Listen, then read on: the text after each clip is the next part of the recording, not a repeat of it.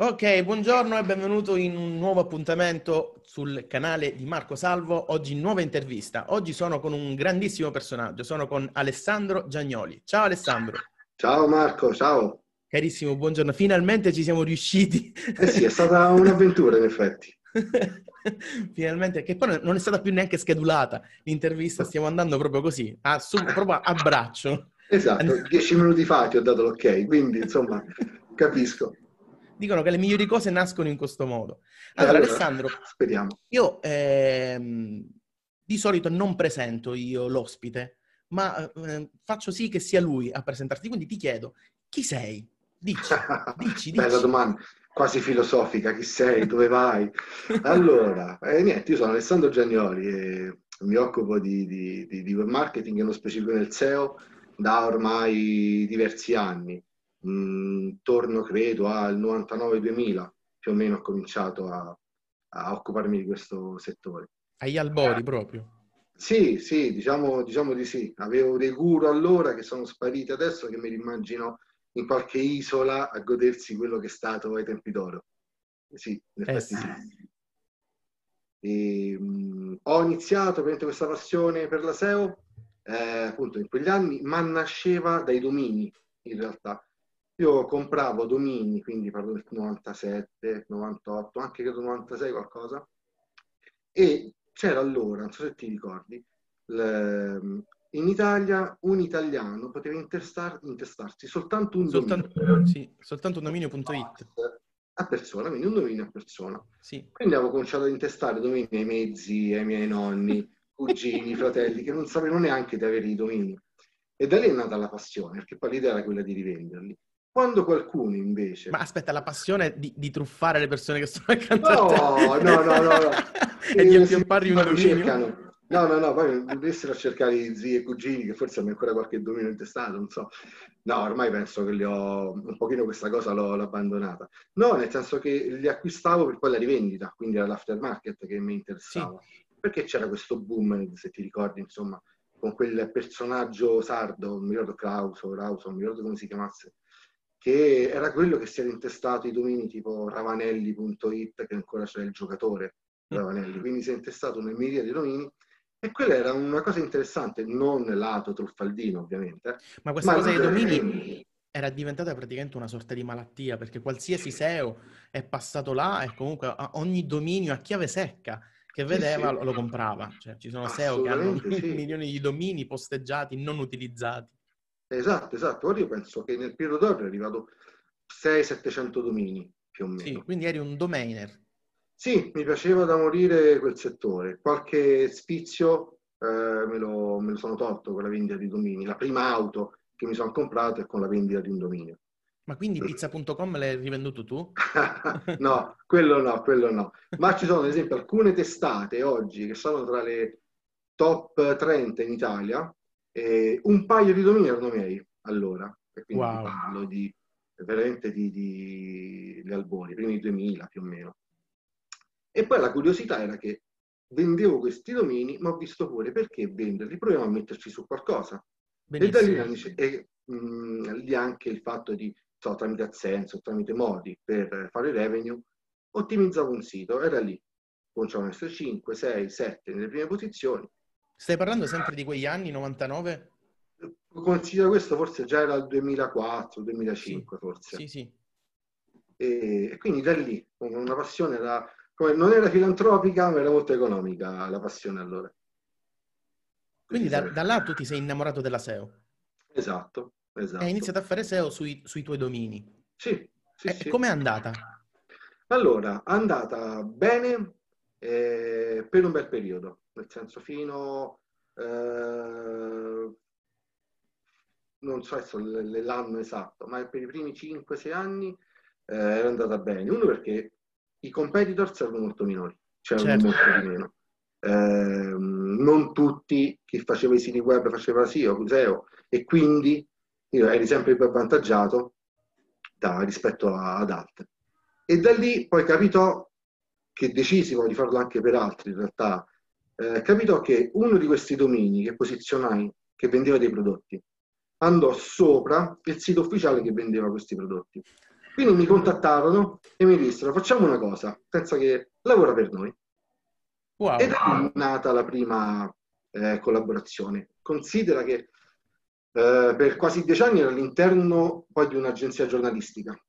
Okay. Lavoravo per dieci anni lì. Okay. E avevo parallelamente, facevo anche quest'altra attività, quindi eh, sia per conto mio, finché io mi sono licenziato e ho deciso di fare il freelance, insomma, come, come tuttora. Quindi hai lavorato per un, per un periodo dentro eh, un'agenzia dove si faceva editoria. Esatto, esatto. quindi là, dai domini alla SEO, poi la passione per l'editoria. Esatto, esatto. E tuttora fai questo, no? E tuttora faccio questo, esatto. Comunque lo, lo stipendio a casa lo porto così. Assolutamente sì. Tu e... la... attualmente lavori in un'agenzia, per un'agenzia? Sì, sì, sì. Allora, sono praticamente, il, il, titolo è altisonante, ma Growth Publisher Manager, insomma, per Moving Up, che è una concessionaria pubblicitaria. Sì. E in pratica ormai sono con loro dell'Arbori proprio da quando è nata l'agenzia. E, um, mi occupo praticamente di aiutare gli editori a aumentare il traffico, perché quindi più traffico ha l'editore, più eh, monetizza quindi l'agenzia e siamo tutti contenti. E quindi l'obiettivo mio è questo. Eh, Alessandro, chi è l'editore? Ah, bella domanda. Sono tanti, sono tanti editori. C'è l'editore che lo fa davvero per mestiere, che viene da una tradizione sì. di, come dire, di, di, eh, di ambiente legato all'editoria. Quindi un esempio, grandi... così diamo un volto a questo editore. Ma sì, immagino sono grandi testate, per dirti adesso che non seguo direttamente, ma prendiamo il Corriere, il Messaggero. Okay. Sono editori veri, nel senso sì. che eh, vengono da... Ecco, probabilmente il passaggio più grosso è chi viene dal cartaceo, è, tor- è andato online, e chi è partito direttamente online. Questi due, secondo me, sono i due fattori forse che determinano l'editore, quello più tradizionale, quello eh, storicamente comunque editore, da quelli nuovi, perché ormai con il web tantissimi portali sono nati direttamente online come testate editoriali, quindi hanno in realtà un, dire, non hanno un retaggio eh, editoriale puro, perché sono nati direttamente online, quindi proprio dinamiche, ehm, modalità anche di fare giornalismo in fondo, che sono molto molto diverse. Sì. Quindi se mi chiedi chi è l'editore, ecco, sono queste due categorie. Chi eh, lo ha improvvisato in qualche modo perché è facilitato dagli strumenti online e chi invece lo ha proprio nel DNA perché viene da una tradizione legata all'editoria. Sì, che poi questo famoso editore poi è andato anche a aggredire un po' diciamo, il traffico de- delle piccole persone che avevano dei piccoli blog che comunque facevano traffico ai tempi. Io per primo, per esempio, tempo fa, tanto tempo fa, avevo dei siti che facevano molto traffico. Poi quando è nata questa cosa, diciamo, delle, editorie online, le testate che iniziavano a pubblicare di tutto, eccetera, si sono presi esatto. tutto, tutto il traffico che c'era e quindi praticamente è andata un po' a cadere questa cosa di avere un blog dove potevi mettere diversi, diversi post, argomenti, eccetera. Ad oggi, tu Vero. che dici? Allora, ad oggi in realtà io non sono così sfiduciato su anche piccole realtà, piccoli blog che possono fare, eh, fare qualcosa. Eh, conosco portali che sono nati mh, qualche anno fa, neanche tanti, sconosciuti, perché sono portali eh, fatti da ragazzi che hanno tirato su con gli amici una redazione, con la, la, moglie di uno di loro, la ragazza di loro che si occupa della segreteria e che comunque riescono a fare quei, non so, eh, 20-22 milioni di pagine viste mensili che alla fine portano comunque un fatturato, non so, possono arrivare a 19, 20, 22 mila euro mensili, sto parlando proprio, tanto non faccio il nome, quindi posso... Sì, sì, sì. sì. Anche, che comunque diventa un, um, un introito importante, organizzato certo. con 5-6 persone. Sì. Ehm, quindi così, e poi dipende anche tanto, secondo me, dal modello di business in realtà. Perché come dicevi tu è vero, grandi giornali hanno cannibalizzato in fondo al traffico, ma quando è molto verticale, ad esempio la, la, l'informazione che si cerca è molto verticale, magari Corriere e Repubblica fanno fatica ad entrare su un sito che è verticale, quindi parla di quel settore, parla di quei specifici argomenti e, ehm, e quindi in quel caso riescono ad entrare in competizione. Ok. Ok, tu hai parlato di, di soldi, no? Ma in realtà in che maniera possono entrare i soldi a una persona che mette un blog online e che raggiunge queste, queste cifre per quanto riguarda le pagine viste, eccetera? Allora, guarda, intanto secondo me bisogna fare un, distinguo tra eh, fare un sito che fa tanto traffico e fare un sito che fa soldi. Non sono Cioè, esattamente la stessa cosa. Perché un sito che fa tanto traffico, ecco, perché il modello su di business è sulla raccolta pubblicitaria. Perfetto, è un modello di business, quindi eh, sono d'accordissimo. Ma possono esserci anche altri tipi di modelli di business. Qualche tempo fa, forse un paio di mesi fa, su LinkedIn ho messo un, un report di un, ehm, di un editore che conosco, con cui collaboro, che non fa tantissime visite, un vero tipo stavamo credo sui 50.000 unici mens- eh, giornalieri, scusami, non sono tantissimi rispetto all'editoria tradizionale giornaloni, ma fattura intorno al milione di euro l'anno perché lui in realtà usa il sito per creare informazioni, per eh, mh, sì, insomma, dare informazioni, ma il suo modello di business è la vendita di alcuni prodotti cartacei. Sì, Quindi dipende qual è il modello di business. Può esserci il paywall. Non è detto che bisogna avere 8 milioni di utenti al giorno per poter fare fatturato, ad esempio, con un modello paywall. sì. E io credo molto in realtà su questa... mh, Ci, ci vuoi spiegare più o meno cos'è?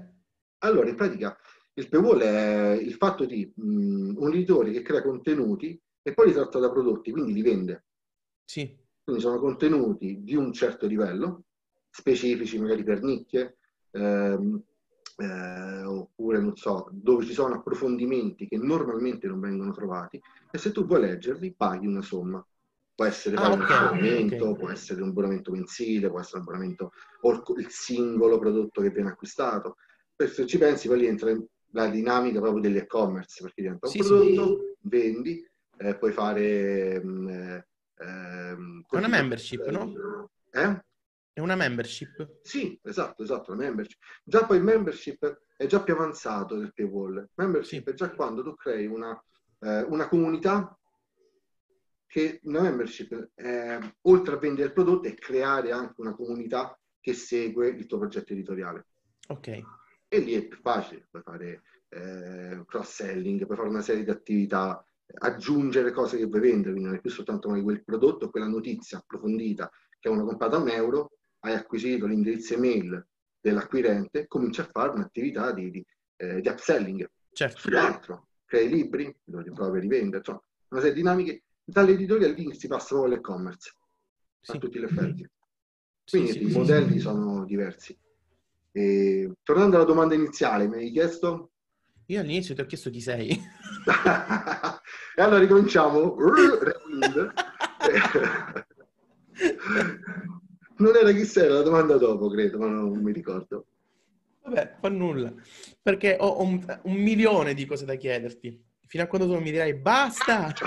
ok, ok. Io ti voglio chiedere la differenza fra eh, fare SEO su un sito, su un blog, e fare SEO su o un blog che aspira a- ad essere una testata o direttamente su una testata. Cioè, Mhm. nel momento in cui una persona, un SEO, entra in un progetto del genere, eh, come si deve comportare? Perché poi cioè, un sito o un blog ha un tot di pagine, una testata ne ha infinite. E poi magari ci sono delle pagine che scadono, delle pagine che non servono più. Cioè, Mhm. immagino ci sarà di tutto là dentro. Sì, sì. Allora, eh, sono mondi completamente diversi, senza dubbio. Ehm, un- per fare SEO su una testata, eh, tante dinamiche della SEO organica in realtà saltano, perché Sì. la maggior parte del traffico non arriva da posizionamenti organici. La maggior parte del traffico arriva da Google News, arriva da AMP, arriva da Discover. La maggior parte del traffico. Io ho siti che fanno 30-40 milioni di pagine viste e il 90% sono pagine AMP. Sì, Quindi eh, e a pagine AMP con tutta la dinamica legata dietro, quindi al trust del dominio, e già qui diventa difficile che un blog riesca ad avere un trust sufficiente per entrare su carosello AMP di notizie importanti. Poi Sì. chi genera tanto traffico sono le notizie importanti. O in Italia o parli di Belen e delle scosciate e allora fai tanto traffico, parli di oroscopo e fai tanto traffico, eh, oppure ecco il fenomeno, insomma, eh, il dramma di, di questi giorni, che eh, adesso permettimi questo appunto che è una critica al giornalismo, eh, si cavalca tantissimo sui giornali e con notizie anche magari eh, esagerate o meno, adesso, ma se ne parla tanto perché crea tanto traffico. Sì. E quindi un pochino non si vuole informare la, le persone realmente su cosa fare, come non fare. In, l'obiettivo che spesso sto vedendo, primario, da testate grandi a testate piccole, è portare tanto gente sul sito. Sì. Ho perso un po', il giornale devo informare la gente. E invece adesso io il giornale devo fare arrivare sul mio sito la gente. È un sì. po' cambiata questa cosa, è un po' una critica in realtà al settore. E, ehm, tornando invece al discorso di, di, blog, ecco uno che apre un blog e vuole fare questo, mh, mm, è complicato, è decisamente complicato. Però. Detto, o si verticalizza e allora sì, comincia sì. avere una certa possibilità. Poi verticalizzo vuol dire che non puoi parlare di tutto. E se non parli di tutto, certo. hai tanto traffico, tante certo. possibilità certo. di traffico. Mentre un SEO, una persona che ha capito come si posizionano i siti, eccetera, però ha avuto esperienza solamente con i blog, non ha avuto mai esperienza nell'editoria e magari si vuole proporre a una testata. Eh, cioè, dove deve mettere le mani? Cosa deve fare prima? Eh, allora, guarda, io su questo sono stato fortunato che ho iniziato dentro un'agenzia giornalistica quando ho cominciato a fare il freelance sono entrato dentro Ace Blog, che sono, non so se ti ricordi. Sì, certo. Ma... Che era insieme a Blog, credo che era il network di blog più forte che c'è in Italia, partita sì, sì. di traffico, di contenuti. Eh. Eh, e adesso mi trovo insomma dentro una concessione, quindi in parte sono molto stato avvantaggiato eh, per trovarmi già in realtà che masticavano contenuti, masticavano velocità di siti, masticavano una serie di dinamiche. Per chi invece inizia, secondo me, tuttora dovrebbe, come dire, la, la, la, formazione deve fare su progetti personali o su singoli progetti, o su piccoli progetti dove eh, ha più, magari ha più margini anche, perché se tu entri in un, un giornale grosso, dentro ci sarà sicuramente i reparti IT, sì. ci saranno reparti e quindi diventa anche difficile farti valere se tu dici Maria hai ragione, un SEO, mi è capitato spessissimo questo. Sì eh, un SEO da indicazione alla parte sviluppo, la parte sviluppo no, vabbè, ma certo. SEO, no, vabbè, e tronca. Io conosco testate che vi dico, guardate, AMP genera il 30% del traffico, implementiamo AMP. No, vabbè, non si può fare, no. Come non si può fare?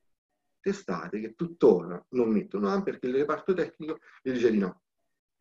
Ora magari un po' più smaliziato, vado lì e gli dico, guardate, se mettete AMP perdete questi soldi e lì comincia l'editore fa sì si può fare, sì si può fare e quindi le parti T si adegua alla decisione dall'altro. Però magari ecco, un, chi, chi è al primo armi ha meno forza quando va a confrontarsi con gli altri reparti all'interno di, eh, di, un, di un, giornale.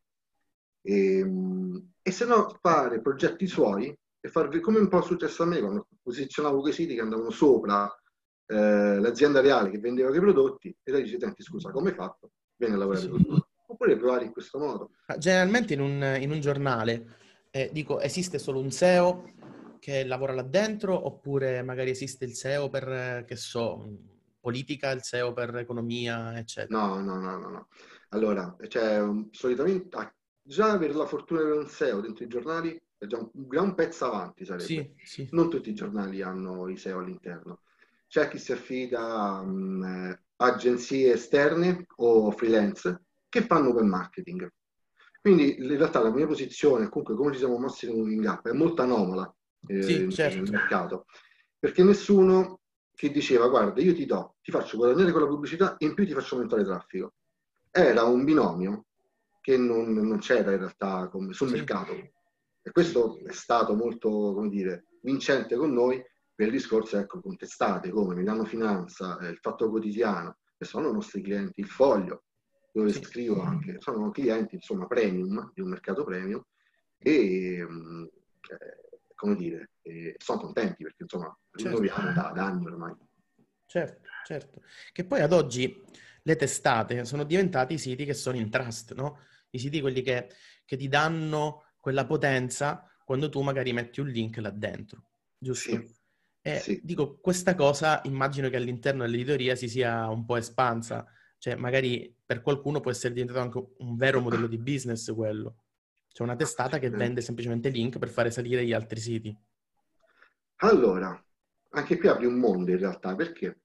Allora, eh, inizialmente io ho detto, venendo da voler posizionare i miei siti, quindi la rebuilding, spinta era un po' nel mio DNA, no? quindi contattavo persone, vedevo un po' per, mm, per, acquisire link. Ah no, non si acquisiscono i link, eh? no, non, non...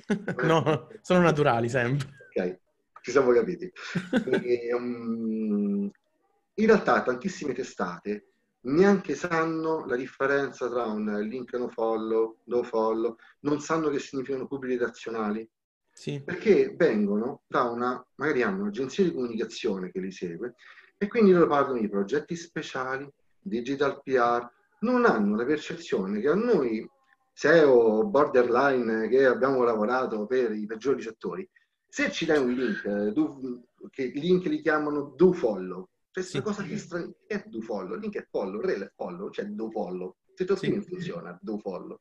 Quindi non sanno realmente di, di, di, che cosa stiamo parlando. Chi l'ha capito ha cominciato ovviamente a usarlo. Chi li usa di più non sono le grandissime testate, sono le nuove testate più piccole che sì. lo usano in maniera incredibile, anche perché per loro i grandi testate guadagnano tanto di pubblicità, e quindi non era una reale esigenza quella di andare a vendere link. I piccoli siti che fanno un po' meno di pubblicità hanno avvertito più l'esigenza quindi di trovare nei pubblici relazionali, di GPR, un modo per ricavare qualche euro sì, in più. Sì, sì, sì. E, e, quindi ecco, anche quando si contattano, poi la cosa divertente di, di, di fare quello che faccio è che spesso capita che altri SEO che magari conosco, conosciamo, scrivono alla mail legata a quel giornale per, le, per la pubblicità. Ah, fantastico questo. Arriva e scrivono e gli rispondo io. Bellissimo. E magari tu già ci avevi pure parlato, no? Io già ci avevo parlato, perché magari nei vari gruppi che abbiamo, cercando di spuntare il prezzo minore. Certo. Guarda, sono sempre Alessandro, mi ha già contattato su Facebook e ti ho detto come funziona. È inutile che contatti la testata perché sono sempre io. E, e questo è capitato spesso. Devi mettere quel video, che figura di merda. Esatto, esatto.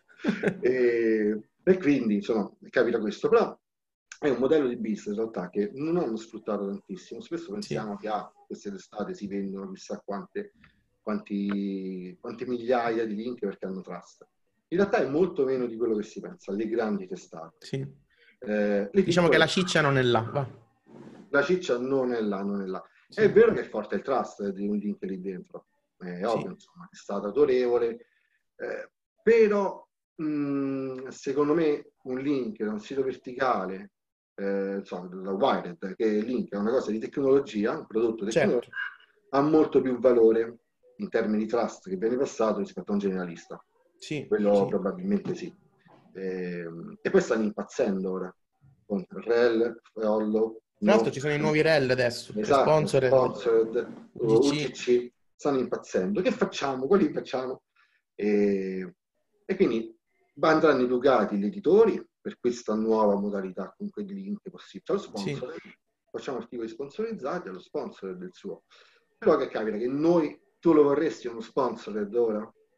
No, cioè come sei o no? Esatto, ci troviamo in questa situazione un po' strana adesso. Sì, sì. E quindi dovremmo capire un attimo come... Io ho visto certo, vabbè questo è tutto, diciamo, è una cosa che sta avvenendo adesso, quindi comunque sì. Ancora non c'è nessuna certezza su, sul, sul, come comportarsi. Esatto, esatto. Sì. Però io ho visto già listini di alcuni editori in cui sono indicati, gli ho spiegato, guardate, esisteranno questi nuovi rel sì. che vogliamo fare. E hanno fatto un listino. E c'è il follow che viene, so, diciamo, 1000 euro. Ah, fantastico 4,50 certo. allo 100. Cioè, stanno facendo... Ma poi lo sponsor non è quello che, è, eh, tipo, che lo definisce l'appestato, no? Perché potrebbe avvenire eh, anche questa psicosi. Ah, no, vabbè, il no-fall è proprio l'appestato lì. Eh. No, lo sponsor in realtà c'è l'organo di disciplina della pubblicità, insomma, sì. queste strutture grandi, che da sempre i giornali e i giornalisti parlare di un articolo che è parlate di un prodotto su un vostro articolo che è stato commissionato, perché sappiamo che esistono, certo. dovete dirlo. Lo chiede l'ordine di autodisciplina pubblicitaria sì. dei giornalisti, insomma, questa roba qui, dovrebbe essere palesato, quindi dovrebbe esserci sempre in realtà la scritta sotto eh, in collaborazione con, articolo sponsorizzato, e questo dovrebbe essere per deontologia, chiamiamolo così. Certo. E poi viene fatto e, vabbè. e Google ci sta adeguando a questo, perché lo sponsor è questo.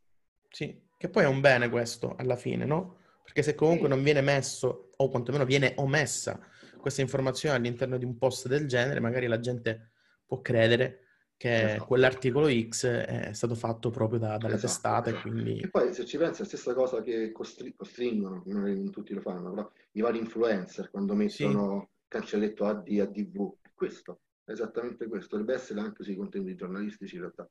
Sì. Alessandro, tu poco fa hai parlato di Google News, di Discover. Come si fa? allora, eh, parto da Discover, che è più, più recente in fondo. Allora, eh, è un mezzo mistero ancora Discover. Sì. Nel senso, eh, Google da sempre ha detto, guardate che è completamente algoritmico. Non potete fare niente voi in realtà per incentivare il traffico lì. Quindi non esiste in realtà una, una SEO vera dentro Discover, perché non c'è proprio la logica della SEO. Non essendoci la richiesta o il search intent, non c'è un'ottimizzazione. Sì, perché funziona con l'intelligenza artificiale praticamente, no? L'intelligenza artificiale, interessi palesati dagli utenti sì, durante Quindi, la loro navigazione, per esempio sul cellulare. Esatto, col cellulare, cellulare, io questa qui la passo, ma ci metterei la mano sul fuoco, eh, sul passaggio delle informazioni sui router. Sì. Perché, non so se capita a te o altri, eh, magari che vedono quel video, eh, io e mia moglie cerchiamo cose diametralmente opposte sui nostri smartphone, però spesso passiamo per lo stesso router. Ah, a lei spesso arrivano notifiche di roba web marketing, notifiche di prodotto, notizie sul SEO. Perché?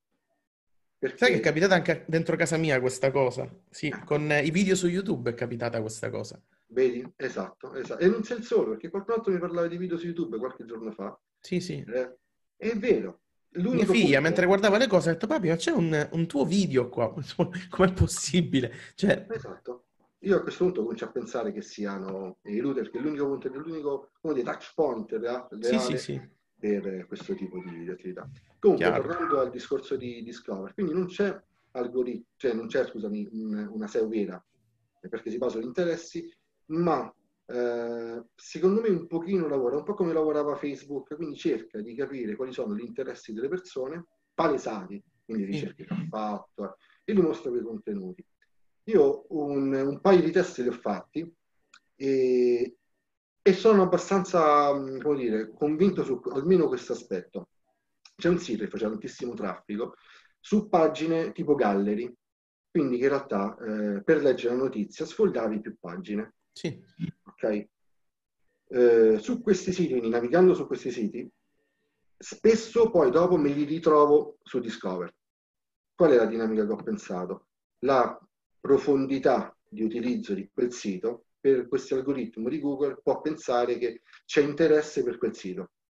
Cioè perché l'utente ha visto più pagine all'interno del sito? La navigazione su quel sito è durata, che ne so, 11 pagine viste, 12 pagine viste.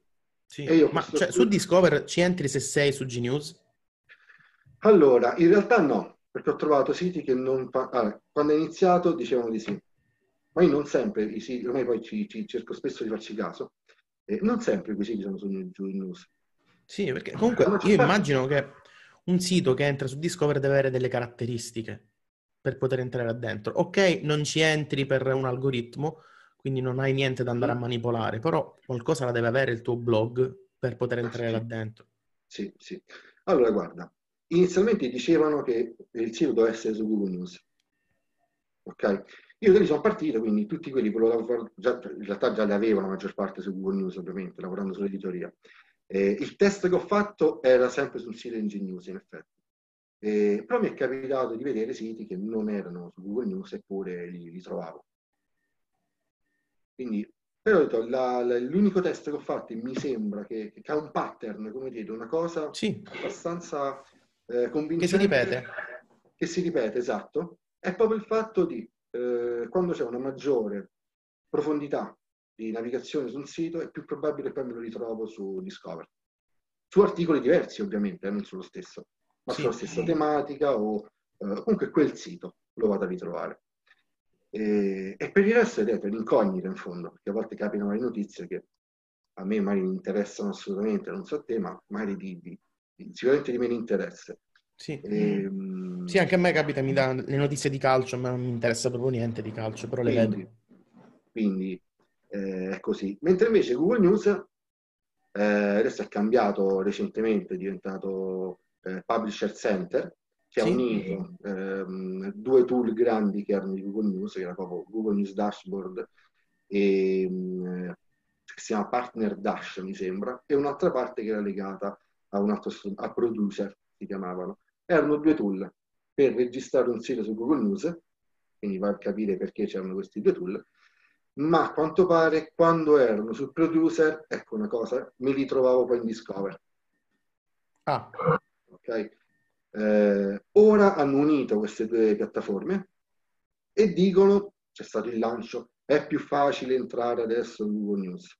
Non è vero perché ti mettono in draft oppure ti respingono, come prima, assolutamente come prima, e, e con tempi anche più lunghi in realtà, perché ho siti in draft, quindi vuol dire che stanno in analisi, anzi in draft, in eh, submission mi sembra che si chiami. Sì.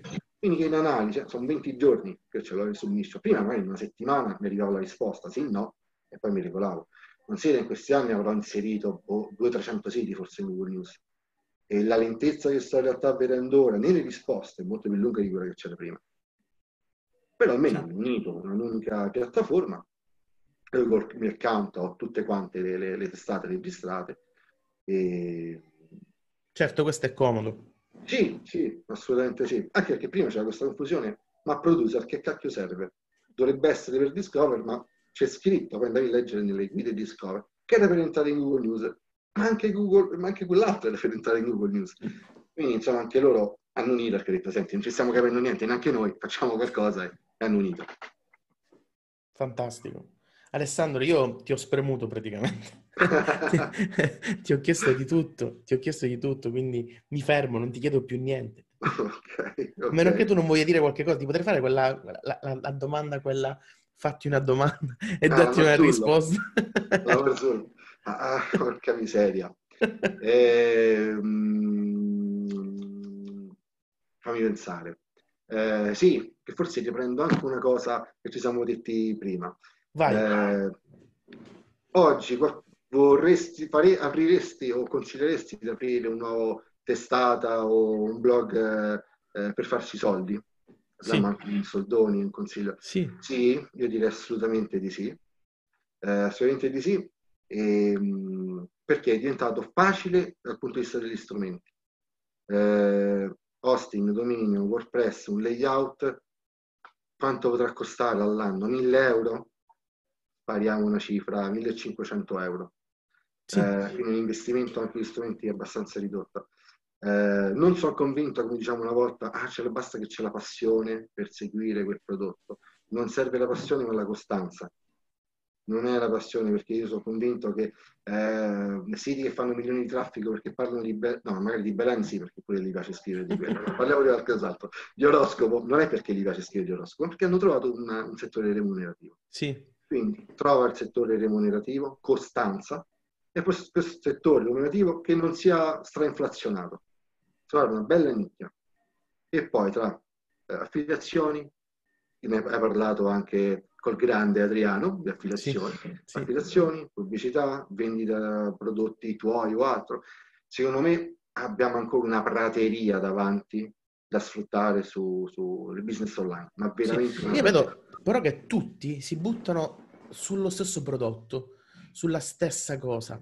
In questo momento in Italia c'è questa situazione, non so, c'è il network di affiliazione, tutti in quel network, tutti con quel prodotto, tutti, tutti a farsi concorrenza. Cioè non c'è questa cosa di andare a cercare una nicchia nuova, una nicchia profittevole, provare. Tutti esatto. vogliono direttamente sapere questo funziona, sì, allora tutti qua, boom.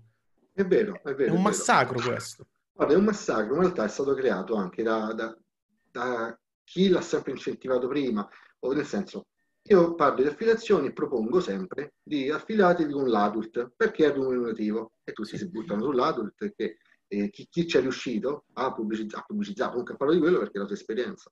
Ma se ci sono migliaia di settori, ricordo qualche anno fa, ti ricordi eh, quei tipo materassi da mare che si gonfiavano certo. volendo più devi, eh?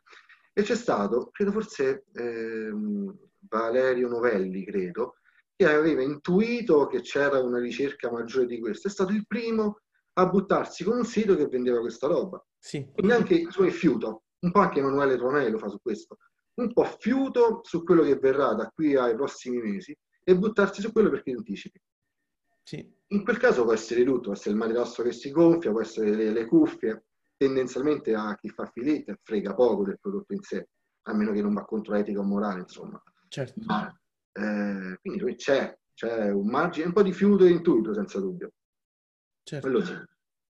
Quindi Alessandro, domanda- io ti ringrazio veramente tanto per essere stato con noi. Grazie a te, grazie a te. Grazie veramente tanto. Ci vediamo alla prossima? Ci Alla ritorni da prossima. me? Ah, voglia, se mi inviti io vengo. Ma la scheduliamo, la scheduliamo ora, però. No, è inutile, è inutile ora. Ho l'agenda che è un po' così. io. Ciao Alessandro, grazie. Ciao, grazie a te. ciao. Ciao. ciao.